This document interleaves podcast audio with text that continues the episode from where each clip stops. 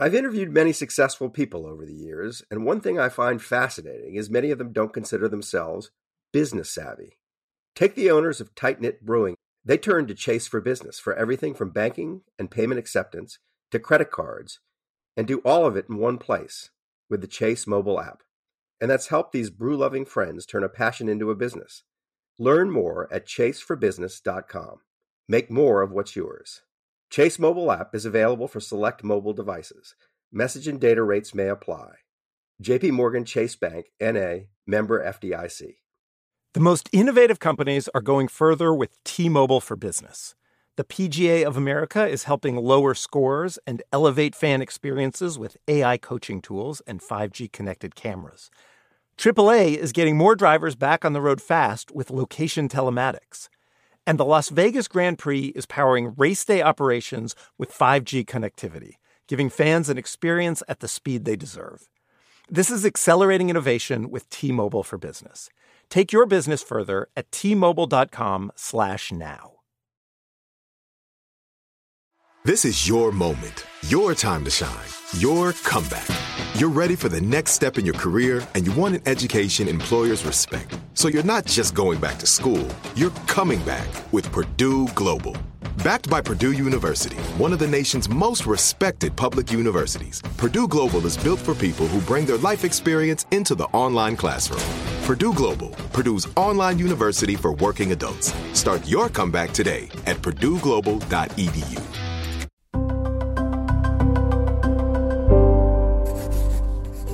Pushkin.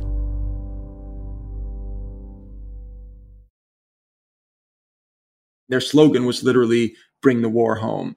And that was a metaphor at first, but it became a literal idea of like, they're going to go to war, we got to go to war. I'm Khalil Gibran Muhammad. I'm Ben Austen. We're two best friends, One black, one white, I'm a historian, and I'm a journalist. and this is some of my best friends are. Some of my best friends are like, I'm not a blank. Some of my best friends are blank. In this show, we're going to wrestle with the challenges And the absurdities. of a deeply divided and unequal country. And today we're talking with Zayd Ayers Dohrn about the lesser known history of radical movements in the 60s. There is so much to learn about the country we live in and the fights people have had to make it better.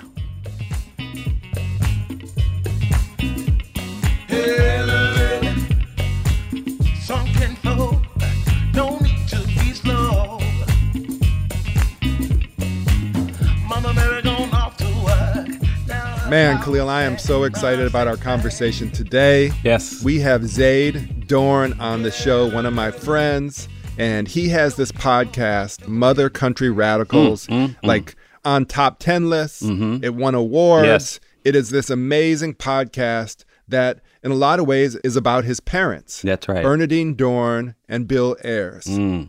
Yeah, listen, I think getting to talk to Zayd right now is so important because as the Democrats concede the House to the Republicans and the investigation of the coup attempt on January 6th, when a violent mob stormed the Capitol to try to subvert democracy, this is an inversion of the attempts by Bill and Bernardine Dohrn back in the day to try to change America for the better. Mm-hmm. So Well, what do you mean? What do you mean? tell, tell our listeners who are Bill and Bernardine. Yeah, well, they are original members of the Student for a Democratic Society, also known as SDS. So, like, we're talking 1960s. Yeah, early 1960s, part of uh, a generation of young people who rejected the Cold War anti communism of their parents.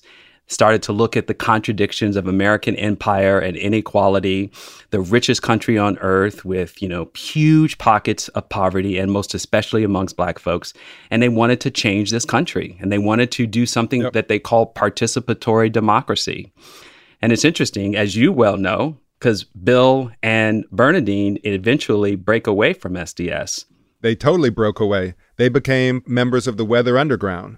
And a much more radicalized group that resorted to violence to fight what they thought was violence in the country. Yeah, it was like violence on violence. And it's a complicated thing. And in many ways, most of us, our generation, were educated to to reject what they did, to think of this as a terrible uh, change in direction from a country that was getting it right, but in some ways couldn't be further from the truth. Yeah, and th- I mean, this is what I love about Zayd's podcast and about our conversation today is that this question of what must we do? What should we do in the face of injustice? Yeah. In the face of grave injustice. So the Weathermen, the Weather Underground, Bernardine Dohrn and Bill Ayers, they were going to risk it all because they thought the country needed to be changed and, and they were going to take radical action. Yeah. And that came at a cost. I mean, Zayd's mother, Bernardine, becomes the most dangerous person in America. She is listed on the FBI's most wanted list by J. Yeah. Edgar Hoover, the then director of the FBI. Yeah, because they're doing bombings and they're taking these actions that are that involve violence. Yeah, yeah. And let's just say, you know, as a trigger warning, we're not actually saying that they struck out to kill people. In fact, it's important just before we get started that the Weather Underground targeted buildings. They targeted property because it was important for them to make it clear that this country could not continue down the road that it was going. And Zayd, because of this, ends up in the first part of his life living underground. Yeah. Um, you know, I know I know them from Chicago, but they're living in New York and Harlem, and they're hiding from the FBI early in his life, and he's going to talk to us about that. I got one other thing I want to say, Khalil. What's that? While we're talking to Zayd, he's got a cat walking around, and we hear it a couple times. He- Just want to tell people, like, it's not a sound effect that we're putting in. okay. all right. I think people appreciate that, especially all those cat lovers. Yep, yep. Or the the cat haters. so let's let's uh let's get to it. Let's talk to him.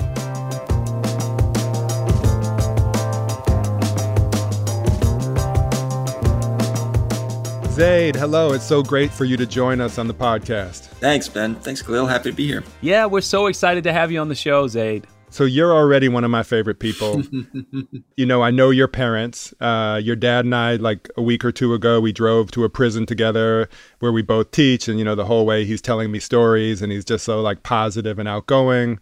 And I was thinking about not too long ago seeing your mom with your two daughters, her grandchildren, in the local Michael's, the craft store you know, she's like tatted up, your mom, and like, you know, with all these bracelets, and her her granddaughters are like embarrassed of her. And I'm like, that's so interesting. Just the neighborhood like radical with her, like, you know, it was just so, so normalized. Not just radical, like one of America's most wanted.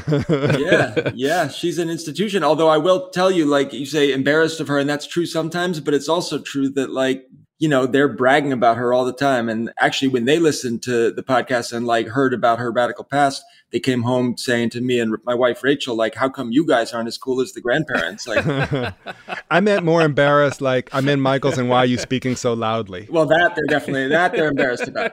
So Zayd, I know you and your family from Chicago, from Hyde Park, and from the area on the South Side. But let's start this conversation maybe by talking about your childhood. You grew up underground under an assumed name, and so you have this very early life before coming to Chicago where you're living in Harlem, and and and you and your parents are on the run from the FBI. I mean, that's crazy. Can you talk about that experience? What was it like? Uh, how much did you know? What did your parents tell you about about living underground? Yeah, my earliest memories are road trips and driving around and living in the Bay Area in California and sometimes in Harlem and New York, and knowing that I had to call my parents, Rose and Tony. Hmm. You knew those weren't their names. Like I knew those weren't their, their names. Yeah. And I knew that the FBI was chasing us, although I don't think I knew what the FBI was exactly. I mean, I knew something was chasing us. It didn't sound good. I knew we weren't supposed to get caught. I, I mean, the way my parents explained it to me was through kind of childhood metaphors. You know, they said we're like Robin Hood, you know, t- stealing from the rich and giving to the poor. We're like hmm. Luke Skywalker fighting against an evil empire. And, you know, we're trying to fight against Wow. racism. We're like John Brown. We're trying, you know, I mean, those kind of people. But they would say, you know, the government is doing a lot of bad things and we're fighting against them. And, you know, sometimes you have to resist the government when it's in the wrong, like these people did. And so I knew all those stories growing up. And I knew that they were outlaws. I knew that we, if they got caught, they'd go to jail. So that was a, a lot to absorb as a kid. But at the same time, I mean, I, I the weird thing is, it never seemed strange to me. Like any kid, you're growing up, it's all you've ever known. I just figured that's how things were. Most of my friends were also on the run. I had friends, you know, who were children of weathermen, children of Black Panthers and BLA people, and yeah. they were they were all fugitives. I think this is really fascinating because I, I know all of us are socialized within the limitations of our own family. You know, I was a kid of an educator and a photographer, and I spent a lot of time both in my mom's classroom while she was teaching and on the road while my father was covering sports yeah. uh, or political events. But here you are being socialized within the context of this crazy radical movement. Like, I mean, there are kids today who are overhearing their parents talk about the Trump era and having some sense of dread and fear and anxiety that is passed on to them. Mm-hmm. I mean, I'm trying to figure out like, did you do any independent research on your own? Did you pull out the Encyclopedia Britannica, look up John. Brown, and say, let me just try to figure out exactly what's going on here? Or did you feel, even in the conversations on the playground of Harlem, like that you were the only kid having this experience and no other kid was like this except for you and your, your two brothers? I mean, the weirdest thing about it is that I wasn't the only kid. I mean, I was, of course, I was the only kid who was, whose mom had been on the FBI's 10 most wanted list, but who replaced Angela Davis, by the way, just for our listeners, right? right. That's yeah. true. Yeah. But, you know, in, in my school in New York at PS 84, I knew other kids whose parents were in prison. I knew other kids whose parents had broken the law. I knew other kids who visited their dad in jail. So, yeah, I mean, it was weird, but it wasn't that weird. And mm. so, yeah, I was socialized into it. I mean, I felt like I knew there was something unusual about my parents, but I admired them, still admire them. I mean, I felt like they didn't lie to me. You know, one thing when people ask me, like, how come you didn't rebel against your parents?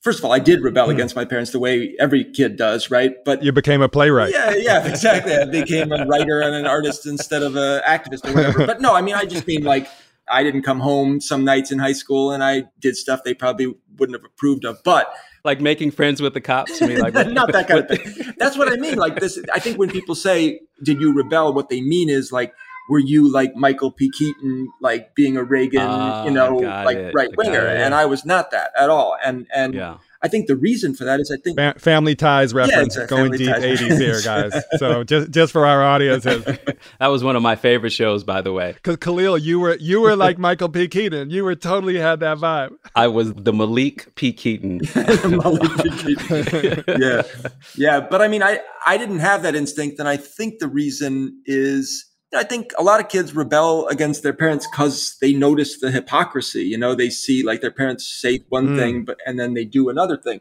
My parents, you know, they made mistakes, they have problems, but they are what they say they are. And when I was a kid, you know, if I asked yeah. them questions about it, if I was like, "Why is the FBI chasing you? What did you do?" The answers were real. You know, they, they didn't lie to me about those things and they never hid from me the fact that they were wanted. And so I never felt like I was being deceived. I just felt like we were born into this situation and we had to make the best of it. Let's take a quick break. And when we come back, we're going to talk more about Zayd's podcast, Mother Country Radicals. It's so damn good.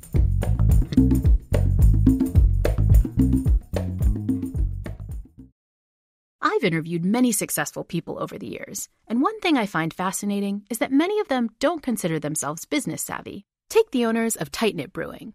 They turn to Chase for business for everything from banking and payment acceptance to credit cards, and do all of it in one place with the Chase mobile app. And that's helped these brew loving friends turn a passion into a business. Learn more at chaseforbusiness.com. Make more of what's yours. Chase mobile app is available for select mobile devices Message and data rates may apply.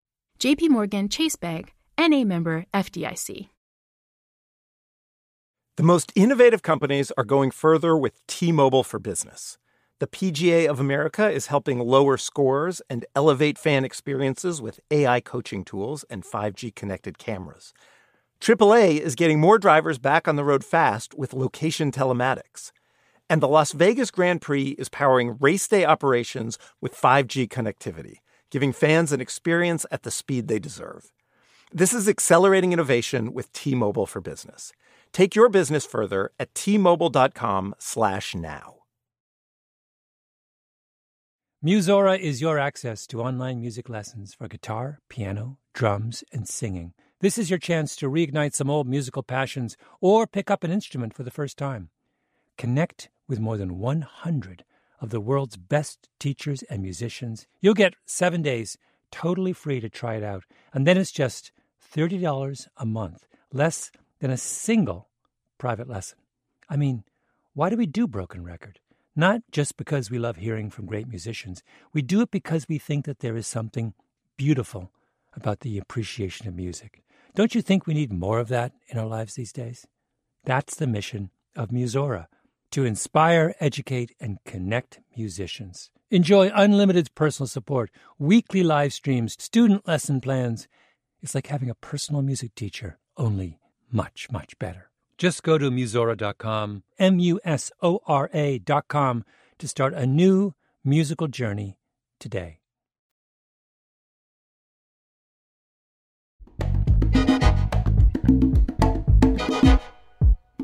Welcome back to Some of My Best Friends Are. We're here with Zayd Dohrn. Zayd, I just want to tell you how fantastic your podcast is. Thanks. Mother Country Radicals. It is great in so many different ways. One is just the storytelling that you have. Like you are an amazing writer and storyteller. The archival tape that digs into the history of radical movements in the 60s and 70s.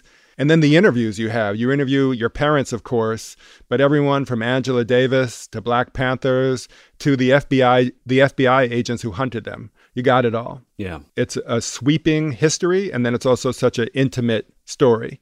Just before you, you go further, Ben, I, I just really appreciate how sensitive you are to the tensions, both not romanticizing the relationship between, say, SDS and what becomes the Weathermen mm-hmm. and the Black Panther Party and what becomes the Black Liberation Army, uh, but you find really effective ways to show the nuances in those relationships and through storytelling to, to actually help people who don't really know this history very well to understand precisely why they would work together and what they had in common and what they shared in common, including the name of this podcast.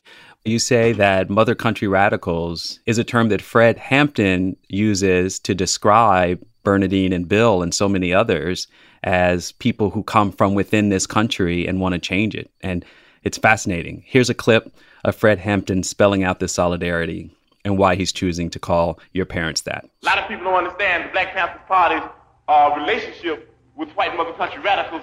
But what we're saying is that there are white people in the mother country that are for the same types of things that we are for. And we said that we'll work with anybody and form coalition with anybody that has revolution on their mind. I just think that's a really terrific intervention, even for professional historians who have often written about this as one or the other, as the new left or the black militant phase of the black freedom struggle. No, I appreciate that. That's exactly the intervention we were hoping to make and, and the thing we thought was missing from the histories. Yeah. yeah maybe the best way for us to dive in is to talk about your mom, Bernardine Dohrn. Mm-hmm. Can you tell us who she was growing up mm-hmm. and how she became radicalized? Yeah, I mean it's it's a crazy story and frankly a story I didn't really fully understand myself before I started working on on the show. But um, yeah, the first episode is about my mom's path from kind of small town Wisconsin, daughter of a Jewish immigrant. He her dad was was this deep believer in the American dream sort of a small time salesman in, in Green Bay, Wisconsin, staunch Republican, voted for Joe McCarthy, wanted his daughters to kind of have the American dream. So my mom was the first person in her family to go to college, ended up in Chicago at the University of Chicago, ended up in law school. And then, you, you know, I, I, th- I, think my father actually taught her. That's wild. Yeah, that makes yeah. sense. Yeah. And by the way, yeah. just just because I, I need to say this for listeners, your mom goes to the U of C at a moment when it is bec- it is about to become like the headquarters of some of the most conservative thinking, Milton Friedman, libertarianism, 100%. school voucher, school choice, um, the economics of free market capitalism. All of it is unfolding right at this moment. You know, the two most famous people in my mom's graduating law school class were her and John Ashcroft, George Bush's mm, attorney yeah. general. They just had their reunion and they were the two speakers. So that's that's how weird this class is. Yeah. Well, that's incredible. But anyway, she ends up at the University of Chicago and ends up volunteering for Dr. Martin Luther King's uh, rent strike in Chicago. So she starts kind of just as a sort of a volunteer legal assistant, trying to give advice to tenants who are trying to fight the slumlords in Chicago. And ends up marching with Dr. King, ends up meeting Muhammad Ali, ultimately meeting Fred Hampton and really kind of following those leaders of the movement into a more and more radical stance against the Vietnam War and racism. So it is this crazy arc between small town girl in Wisconsin ends up FBI's top 10 most wanted list. And it, it, it's a story that could have only happened at that moment just to dwell on this for a moment in Chicago. So it's 1966, the civil rights movement, at least of the legislative phase of it, yeah. uh, with the passage of the Accommodations Bill in 64 and then Voting Rights Act in 65. Some believed at that moment that you know the victory had been won, and yet mm-hmm. King redirects the movement uh, and takes it to this open housing campaign to essentially fight against entrenched segregation in Chicago, where the legacies of redlining and all of it yep. are in in ripe full view one of the most radical interventions Dr. King made was saying, not only are we going to focus on the kind of economic freedom and the and the redlining and the real estate question, but we're going to do it in Chicago. I mean, he explicitly says we've come to Chicago to show that racism isn't just a Southern problem; it's an American That's right. problem, right? That's right. Um, so yeah, she's with Dr. King, sees him get hit by rocks as they're marching in Gage Park. Basically, she's at an eviction. The sheriffs have taken some you know, families' belongings out of their house and piled them up on the sidewalk. And all these people have gathered to watch this. And she's watching it as a kind of legal advisor who's trying to help people who are being evicted. But they all feel pretty helpless and they're standing around. And then this man mm. next to her asks her to hold her, mm. his coat.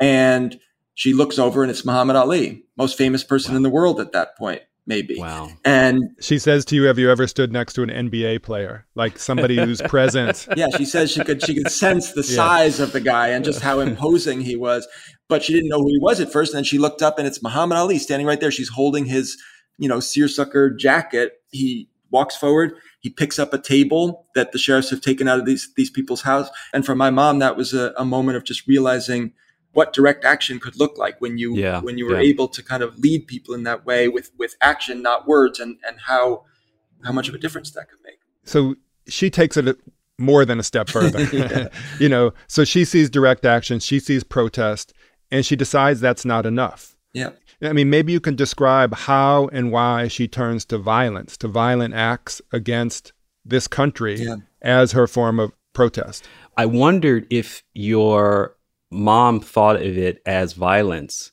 In other words, I mean, one of the things the podcast keeps coming back to and, and mm-hmm. making clear is that American imperialism is by definition violent. So, mm-hmm. did she actually call it violent in the early days? Or did she see it that way? I think that, yeah, I would say that they, her idea, their idea, the Weathermen were thinking about violence a lot. And what they were thinking about is that all the violence was on the side of the state. And so, you know, how did she go from thinking, okay, that, that kind of nonviolent, you know, Martin Luther King, Muhammad Ali, direct action, all the way to we should fight back with bombs and guns? Well, the 1st mm. thing mm-hmm. that happened was Martin Luther King was murdered. And for her, that was a big yeah. turning point, you know, that, that mm. his movement, you know, his nonviolent activism was met with this lethal violence from white vigilantes in America so that was one thing that happened. And then the next thing that happened was the Vietnam War escalated and all this marching and protesting and, and kind of trying to stop it through voter registration drives and demonstrations didn't seem to be working and thousands of people were being killed every day. So that was the second thing.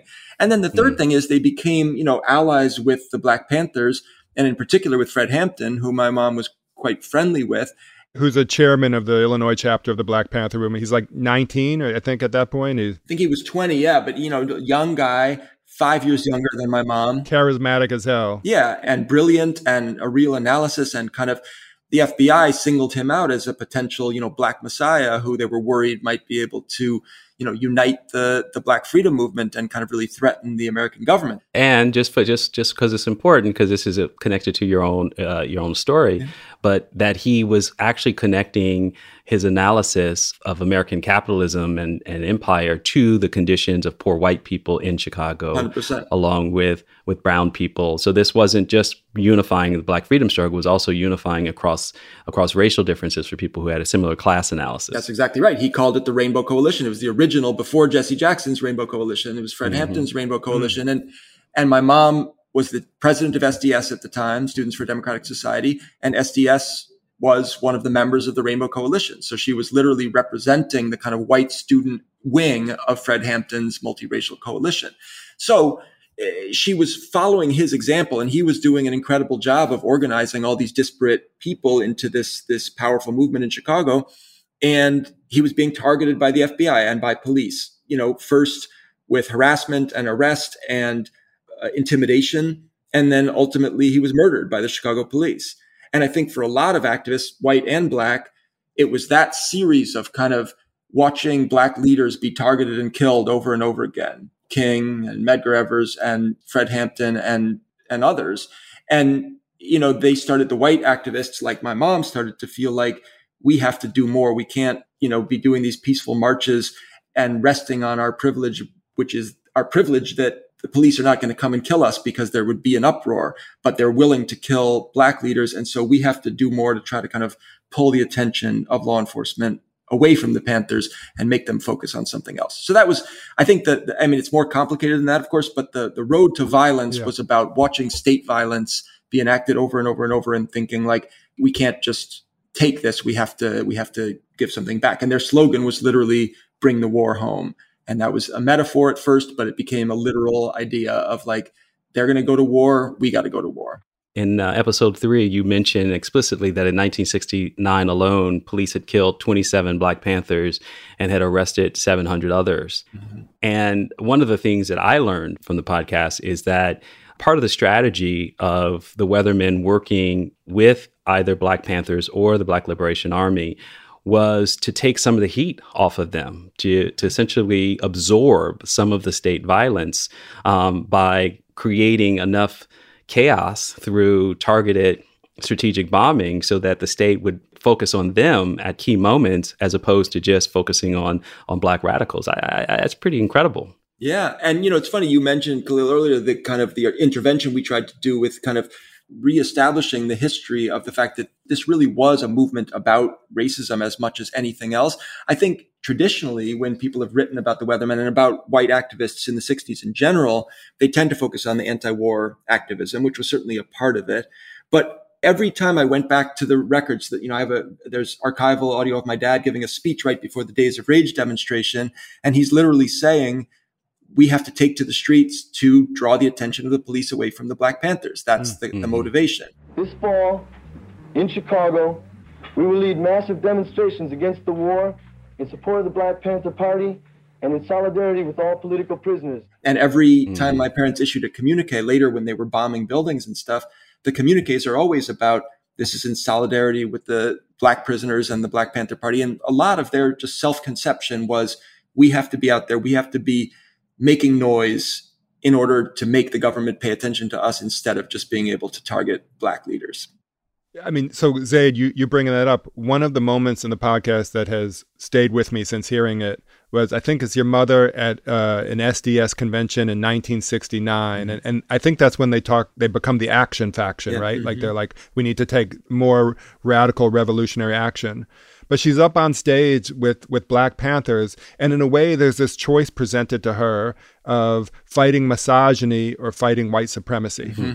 and you know, I think about your mom in that moment, and she makes a choice of fighting white supremacy, but I don't even think she sees it in that choice. Mm-hmm. you know, that she made that choice. Maybe you could unpack that a little bit. I found it to be a fascinating moment, and I ended up focusing on it a lot because she was at that point the national secretary of the biggest, well, mostly white student anti-war group in the country, and they were trying to decide what was the way forward. And a lot of the people within SDS were kind of the they were like the Bernie bros of the time. They they were white kids yeah. who wanted to like focus on class more than race. They wanted to go in the factories and organize workers. And you know, they were Marxists and they wanted a kind of a class analysis. Mm-hmm. And my mom and her allies in what they called the action faction or what became the Weathermen group were thinking like we have to follow the lead of black activists here in America and uh, radical nationalist anti-imperialist movements abroad, like the Viet Cong, like the Tupamaros. You know, they, they all had a similar kind of sense of fighting American hegemony, but my mom was about focusing on race and on imperialism. And so the, the moment you're talking about, Ben, what the choice that was presented to her is she was giving a speech at this big convention. There was already a lot of internal dissension and fighting within the group. And the Black Panthers showed up and she had actually invited them to come and speak. Yeah. And they were giving a speech about race and about American power. And one of them said a couple of sexist things. He's, you know, somebody asked Hmm. him what the place of uh, women in the movement was, and he said prone. Yeah. That's yeah. the position, Right. you know, and, and people started booing and there was a whole uproar about it. And, you know, my mom was presented with this moment of like, do I denounce the Panthers for as being sexist or do I kind of embrace the idea that like when given a choice, white activists have to stand up for black people? And for her, that was, she says in the podcast, that was an easy choice Mm, that she considers herself a feminist, but she also thought the Panthers were important feminist allies. Angela Davis, you know, and, and 60% of the Panthers at the time were women. So Yeah. in any case, she decides, no, the SDS has to follow the Panthers. And she basically makes a declaration from the stage and she says, you know, we have to be on the, on the side of the vanguard of the revolution. Anybody who's with me, we're leaving. White youth must choose sides now. We must either fight on the side of the oppressed or be on the side of the oppressor. And she led half mm-hmm. the, half the group out of the convention hall and split SDS in half. Yeah. more than in half. I mean, she basically the, the the group never recovered. SDS was broken as an institution, but that's where the kind of kernel of the Weathermen came from. What a badass your mom is. you know? Picking up on your mom's commitments here and essentially saying that the Black Panthers are the vanguard of the revolution and we have to follow their lead. Hmm. I mean, it seems to me that that break, that inflection point in this radical movement has actually never come back together again. I've been involved in a number of conversations with with leftists over the years, you know, many of whom are, are white men, and there still remains this kind of class analysis that hasn't taken stock of history, right? That that Marxism couldn't account for uh, slavery, uh, that the 20th century labor movements in the United States failed repeatedly to recognize the shared interest of black workers and consistently chose whiteness over solidarity. And here we are, you know, in this moment of the 60s. And I, I guess I'm just really struck by how your mom made this issue of sticking with and standing up for black people. You know, I think at some point the podcast says it's the central dilemma of American history. Mm-hmm. And I just wanted to hear you talk a little bit more about that because it's a recurring thread in the podcast itself. Yeah. You know, it was complicated. I mean, part a lot of the show is about the complexities of trying to be whatever, you know, people talk about allyship today, right? Every time I mentioned being allies, both to the Weathermen and to the Panthers, they all said we weren't allies, we were comrades.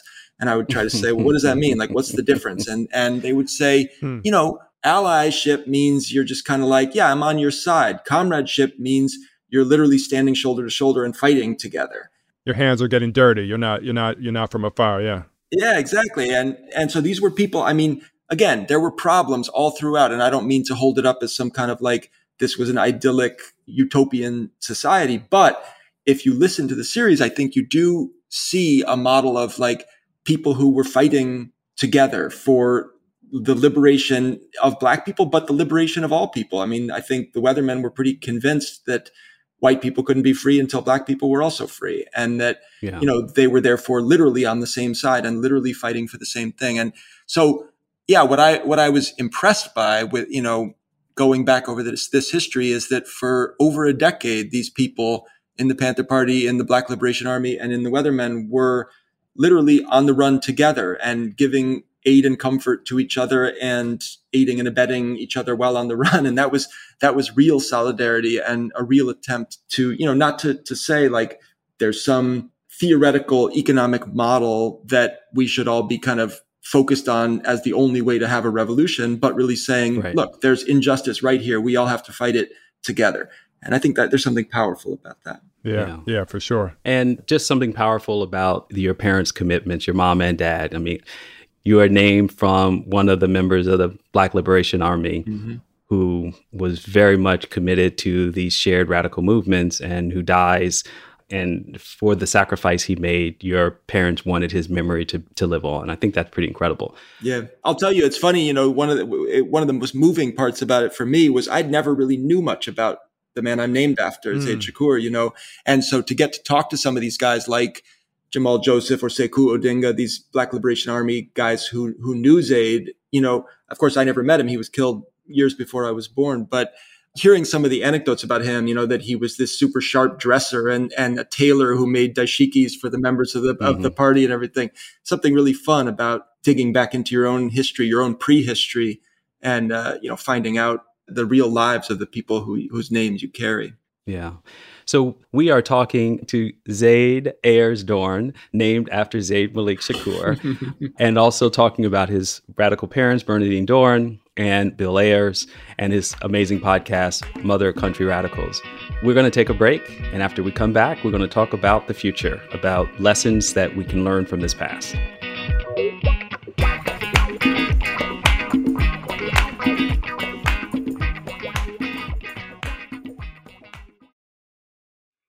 I've interviewed many successful people over the years, and one thing I find fascinating is many of them don't consider themselves business savvy. Take the owners of Tight Knit Brewing. They turned to Chase for business for everything from banking and payment acceptance to credit cards, and do all of it in one place with the Chase mobile app. And that's helped these brew loving friends turn a passion into a business. Learn more at chaseforbusiness.com.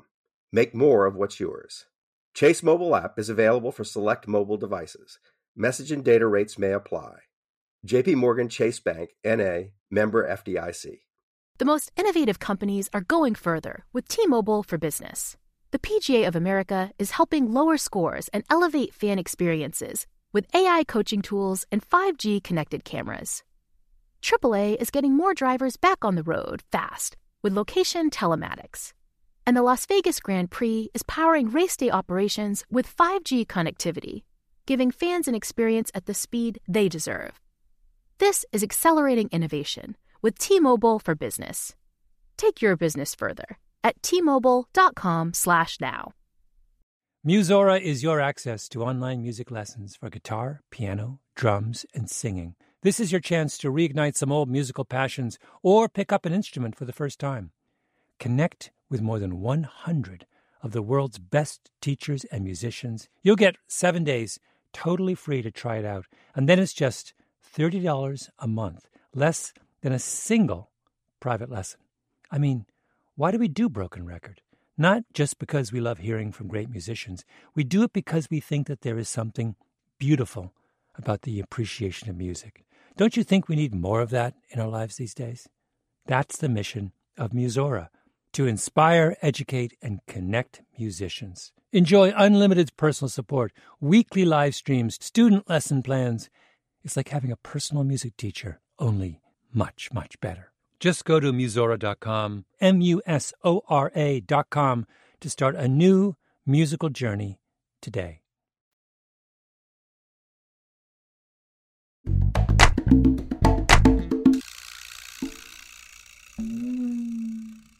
Welcome back to Some of My Best Friends Are. We're here with Zayd Dohrn. Zaid, you say in Mother Country Radical that you make the podcast in part for your children, for your daughters. And your kids and my kids are in school together. They know one another, they hang out, they're classmates, they're growing up together. And I'm thinking, like, so what are the lessons? Right now in this country, you know, we feel like white supremacy is ascendant again what should we be doing? Like, what is the lesson from the podcast from this past that you dig into, and how should we be fighting injustice? I think there's a couple lessons. I mean, I'll start with the the slightly more depressing one uh, because you know one of the things you do get a sense of, I think, listening to the podcast. Certainly, I got a sense making it is how intractable some of these problems are. How, for all the fighting that these people did, how much yeah. we're still living in that world of racism and white supremacy. I mean one of the most vivid things for me is I was making this show during the pandemic. I was interviewing people over Zoom and over and over again, I was having these conversations with people, weathermen and Black Panthers, and I would ask them why they were radicalized. And over and over again, the answer was because of police killing a, a black person. Mm, you know, mm, so right, it was right. my mom radicalized by the killing of Fred Hampton, Jamal Joseph radicalized first by the killing of Fred Hampton and then by the killing of this 10 year old boy, Clifford Glover, in Queens in 1974, Yep. shot in the back by an undercover cop. And so, you know, and I heard all these stories over and over. And while I was doing these interviews, George Floyd was murdered by the police. And, you know, we had the uprisings Right. on the street and, and you couldn't help but be struck by the cyclical nature of history and how disturbing and depressing it is that these people fought so hard against white supremacy, against police violence. And here we are in 2020, 2021, still dealing with the same problems. So one lesson was the fight is not over, you know, mm-hmm, and that, that can mm-hmm. be a depressing lesson. The other lesson though was, you know, it is impressive to me that every generation throws up these people willing to fight back, willing to put themselves on the line, willing to put their shoulders to the wheel or whatever you want to say, right? And we do have these movements now, you know, everything from Black Lives Matter to Sunrise to March for Our Lives, young people who are rediscovering a kind of an activist spirit and wanting to Yeah. change the world in some way. And I think, you know, every time we're in a place in this country where it feels like bleak and like, you know, authoritarianism and, and law and order racism are ascendant, you also get people fighting back against that and saying like, that's not the world we want to live in. We want a better world. And so I think that's the way progress works. You know, progress works through sort of radical revolutionary imagination. And then there are, there is a, a reaction to that and, and a kind of a, a pushing back. And so progress is halting and it's two steps forward, one step back. But I think when you look at this history, you can't help but feel inspired by both the young people of that time, the members of the Weather Underground, the Black Liberation Army, and the young people of today who are trying to figure out, you know, a better way forward. Zayd, I want to I want to hold here and go back even to that that question I asked about the lessons from your mm-hmm. parents and their activism, because they resorted to violence, or not not even resorted. They took to the streets and mm-hmm. they they committed violent acts to oppose the violence of the state, as you said. And that lesson for today, for you could say for our kids, like what are you willing to sacrifice in the face of injustice? And you know, here we have racial apartheid in the in the country then, and we have a lot of it now. Mm-hmm. And I think of also of your generation, like you, you made this podcast, mm-hmm. and you know, you told this deep history, and you explore like as you call them, weather kids and panther cubs Yeah. The children of these radicals. Like you guys experienced that sacrifice that your parents chose fighting over family. Mm-hmm. So what's that lesson? I think, well, that's a big question. I mean, I spend a lot of time in the podcast thinking, of course, I, you know, I grew up on the run and then with my mom in jail, we adopted my brother Chesa, whose parents did decades in prison. I also talk on the show to Kakuya Shakur, the daughter of Assata Shakur, who's still underground 40 years later, 50 years later, living uh, on the run in Cuba for her activism. Assata is, yeah. Yeah. Yeah. Yeah. Assata was the kind of figurehead and kind of leader of the Black Liberation Army for a time and, and ended up fleeing to Cuba after breaking out of prison. And I talked to her daughter, Kakuya, who's, it's been 20 some years since she saw her mom. She, Assata Yeah. has never met her grandkids. So there are these real big sacrifices that these families made. The people themselves who committed the violent criminal acts, the radicals themselves, but also their children and their grandchildren. So the kind of um, fallout from those actions is real and people really suffered. But, you know, I, I, one of my favorite moments in the podcast is I, I sort of managed to secretly record a conversation between my dad, Bill, and my daughter, uh, who was 13 at the time. And as I was trying to figure out how to end the podcast, I happened to be sitting at dinner with them and they just got into an argument about John Brown over dinner. The radical abolitionist who who who stormed Harper's Ferry in, in 1859. Exactly. And John Brown is a hero of my dad's. He's as a, a symbol of a kind of a white person willing to risk everything. He's got a big ass tattoo of, of, of John Brown on his back, right? Yeah, and yet, and yet, my 13 year old daughter had been studying John Brown in school, and she came back home saying, "He sounds crazy. I mean, he took his sons into Yeah. this suicidal raid, and his sons were killed for this political idea." You know, she's a very sophisticated kid for a 13 year old. I mean, I don't want to diminish his sacrifice. Like, that's amazing, and he made a difference. But like, come on. I mean, it, it, it's not really a rational thing to give up your family and then yourself, uh, lamb to the slaughter type of deal. So she's saying this, and my dad's arguing with her, and I Of course, as a, a, good podcaster should, I slid my iPhone into the middle of the table and hit record. No, but the, the, the point is, when you say he was a fanatic, he was an extremist, that's true. And it's also true that the rational thing to do was just let slavery be. I mean, what are you going to do? That's crazy. To me, that's crazy. What do you think? I don't like it. It unsettles me to think about you or Bill caring about a political issue more than you care about me. I feel like it's like weird to think about a father who cares more about like sticking it to the man than his sons. It ended up being kind of the sort of culminating moment of the show because they really have this interesting argument about what what is it worth to sacrifice and not all of us are able or willing to make the kind of sacrifices that John Brown or Assata Shakur made. Or your parents, yeah. Or my parents, but I don't think anybody any of us would say the right moral thing is just always to protect your own family and let the world burn. So you have to find the line where you're willing to sometimes put yourself and the things you love on the line to make things better. Well, you know, in listening to you answer that question, I, it hadn't occurred to me listening to this moment that you just described in the podcast itself. But here, all of a sudden, I'm like, look, you've you've described the fact that your mom and dad, Bill Ayers, did what they did because the monopoly of violence by the state had created the conditions of suffering for all sorts of people, and most especially Black people in the United States, and that that was the reason to do all of this. And yet, as you talk about like how you describe this to your daughter and and sacrifice and the trade-offs between like self-care and being able to do something that won't risk your life and your children are orphaned and all this sort of thing. I'm also like white Americans proudly boast of sacrificing their sons and daughters in military adventures all the time. 100%. Mm, well put, Khalil. So this sort of routine notion of sacrifice in the interest of the American state, in the interest of patriotism, is unquestioned in this country. I mean, you yeah. can't board a plane without giving it up to veterans for their sacrifices. Yeah, every every sporting event, every yeah, yeah. I mean, it's it's everywhere, and so maybe it's just really about the socialization we've all we've all come of age in this notion that this other kind of sacrifice, this other kind of challenge to the state to change the state, uh, is in fact the one that that we we shouldn't do because that's you know the costs are too great, and that's that's crazy. I completely agree, and I'll add one thing, Khalil, to that because I, I think you're exactly right that nobody really truly believes that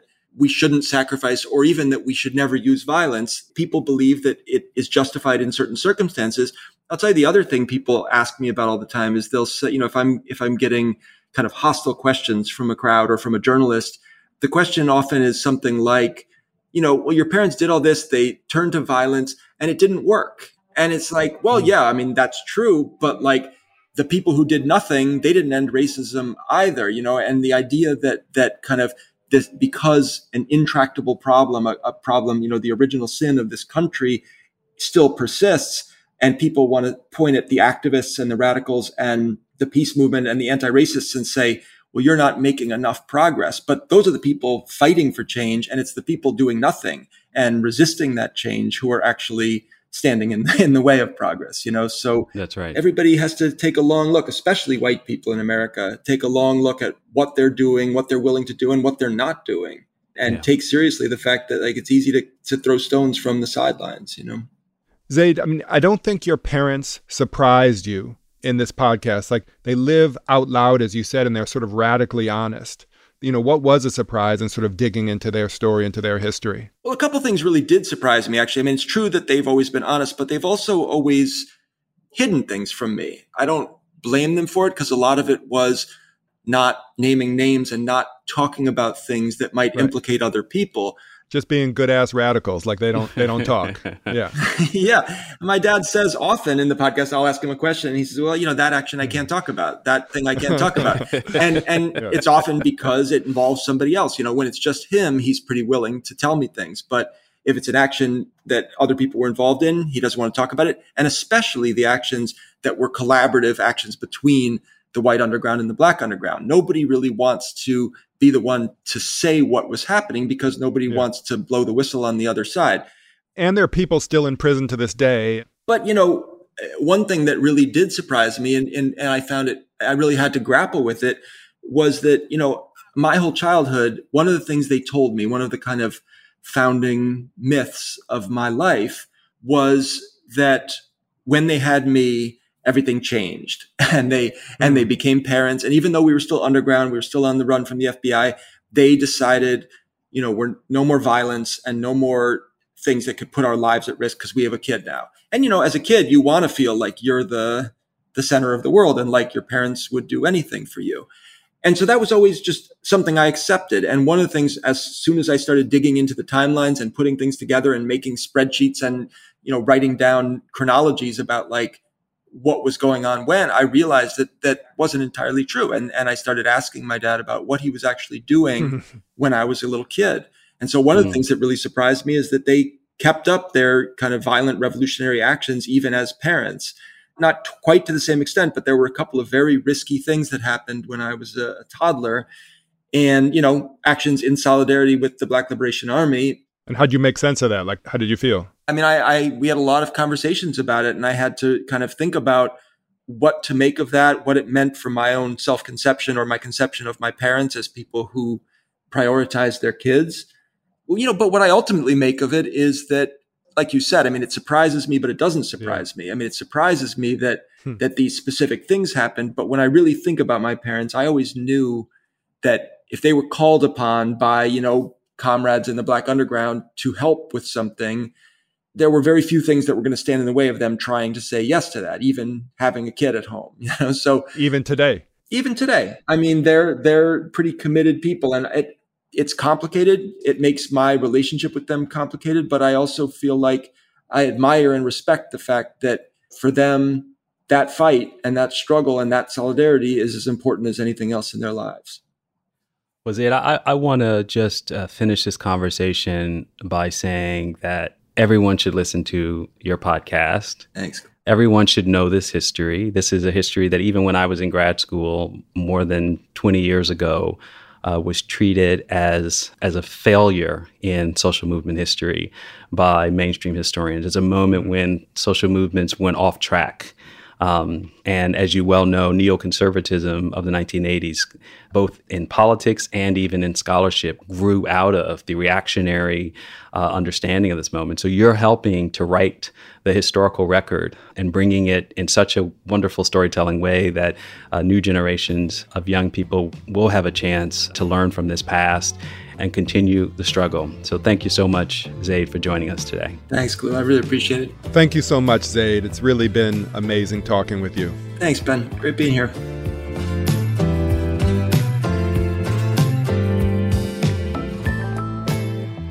Oh man, that was such a good conversation. It was, it was. Yeah, it has me thinking about this moment in the summer of 2020. Okay. When white activists in Portland were taking siege of a federal building hmm. and Donald Trump was sending undercover people in black vans and snatching people off the street uh, or even the Lafayette Square moment when part of the park outside of the White House was on fire. Yeah. And then generals were standing with Trump in a photo op. So we're talking about the moment after George Floyd is murdered. Yep. And there are these protests across the country. Yep. And you're talking about the, the police response, the state response to kind of squash this. Yeah.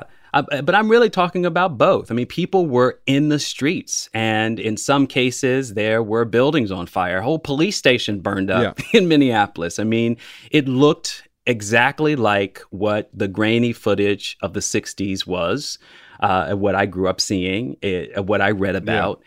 And the thing that's really fascinating, I mean, because that's something everyone listening to this show right now witnessed, is that so many people were asked the question, and, and I will say it happened for me too, which is okay. like, is this a moment for change in America?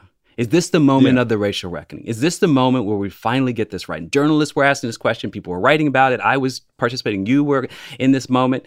And the thing that I said, and I remember others saying as well, including elected officials, as long as people stay in the streets, we will see change in this country. Only when it's demanded is what you're saying. Only when it's demanded and only when there is a civil disobedience at a scale when you can't have business as usual. Yeah, yeah. And it, it turned out to be right. I mean, we have the benefit of hindsight in this moment to look back now, two years later, And all these questions about whether this was a quote unquote moment or movement have been answered. It was a fucking moment, right? I mean, because once people are off the streets and, and once the demand is gone, the, the action is gone, the change is gone. the change is gone. Yeah. And Yeah, there's this there's this line uh, from a Flannery O'Connor story that I often think about. Uh, she would have been a good woman if there was somebody there to shoot her every day of her life. oh shit. You know, without that, you ain't the good woman. but only in that moment. I mentioned this while we were talking with Zayd, but there's that moment when his mother Bernardine Dohrn, you know, chooses radicalism and she she forms the action faction. Mm-hmm. That phrase has just stuck with me. What you're saying, like That's right. we need action faction. That's right. Yeah. and, but then also all the things that that means, because what does it mean to ask people to stay on the streets Yep. indefinitely? Yeah. I mean, what does that demand on people in terms of their lives, in terms of you know society functioning? And you know, it's like we need the change, but also the demand on activists, on mobilists, on all of us, on society. It is an incredible amount, and that's kind of what we were digging into today. And and you know, Zayd is so.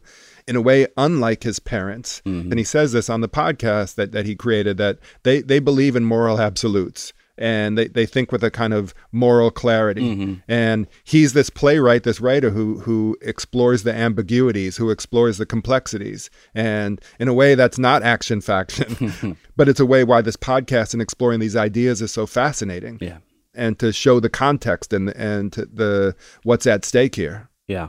Well, I, I think one takeaway, at least for me, is that uh, what the 60s presented as a choice in the way that Bernardine and Bill made it, which is to say, you know, even if you have to make a personal sacrifice, that's the only way things change. And Yeah. we are at that moment again, and we don't know what's around the corner in 2023. But I think we do know that bodies in the street and sacrifices are a crucial ingredient to social movement change. And, you know, let's hope that we can be part of encouraging people and inspiring people to do that work. Yeah, yeah, that's really well put. And I think I think this podcast that that you know that we're doing, but also that Zay did is exactly doing that. Yeah, yeah. All right. All right, man. Well, Khalil, love you. Love you too, man. Some of My Best Friends Are is a production of Pushkin Industries. The show is written and hosted by me, Khalil Gibran Muhammad, and my best friend, Ben Austen. It's produced by John Asante and Lucy Sullivan. Our editor is Jasmine Morris. Our engineer is Amanda K. Wong. And our executive producer is Mia Lobel. At Pushkin, thanks to Lital Molad, Julia Barton, Heather Fain, Carly Migliori, John Schnars, Greta Cohn, and Jacob Weisberg. Our theme song, Little Lily, is by fellow Chicagoan, the brilliant Avery R. Young, from his album Tubman. You definitely want to check out his music at his website, averyRyoung.com. You can find Pushkin on all social platforms at Pushkin Pods, and you can sign up for our newsletter at pushkin.fm. To find more Pushkin podcasts, listen on the iHeartRadio app, Apple Podcasts, or wherever you like to listen. And if you like our show, please give us a five star rating and a review. And listen, even if you don't like it, give it a five star rating and a review. And please tell all of your best friends about it. Thank you.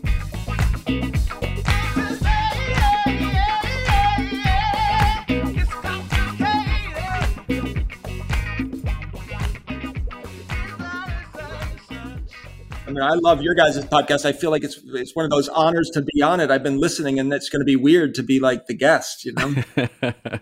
yeah, we'll, we'll wait till you hear how we chop it up. It's going to be even better. Yeah, you, you're not actually going to be in it. Yeah. much. So it's mostly just back and forth with us. It's just an episode about Ben. Yeah. Open a limited time 11 month certificate at Kemba Financial Credit Union. At 5.25% APY, it's more than triple the national average, plus, it's a safe and secure way to grow your money. Visit your local branch or kemba.org slash CD for details. Offer expires May 31st, 2024. APY equals annual percentage yield. Restrictions apply. $500 minimum and $250,000 maximum deposit. Advantage status required. Comparison based on bank rate average. Federally insured by NCUA. Asking the right questions can greatly impact your future, especially when it comes to your finances. So if you're looking for a financial advisor you can trust, certified financial planner professionals are committed to acting in your best interest. That's why it's gotta be a CFP. Find your CFP professional at letsmakeaplan.org. Are you looking for the perfect move in ready home this spring season? Now's the time to buy at Fisher Homes. For a limited time only, enjoy below market interest rates starting at 5.375% APR, 6.139% APR. With these exclusive lower rates, you can save hundreds on a move in ready home and start enjoying the benefits of home ownership even faster. Schedule your personal tour with one of our new home specialists at FisherHomes.com and make this spring the season you find your perfect home sweet home. Financing provided by Victory Mortgage LLC, NMLS 461249, Equal Housing Lender.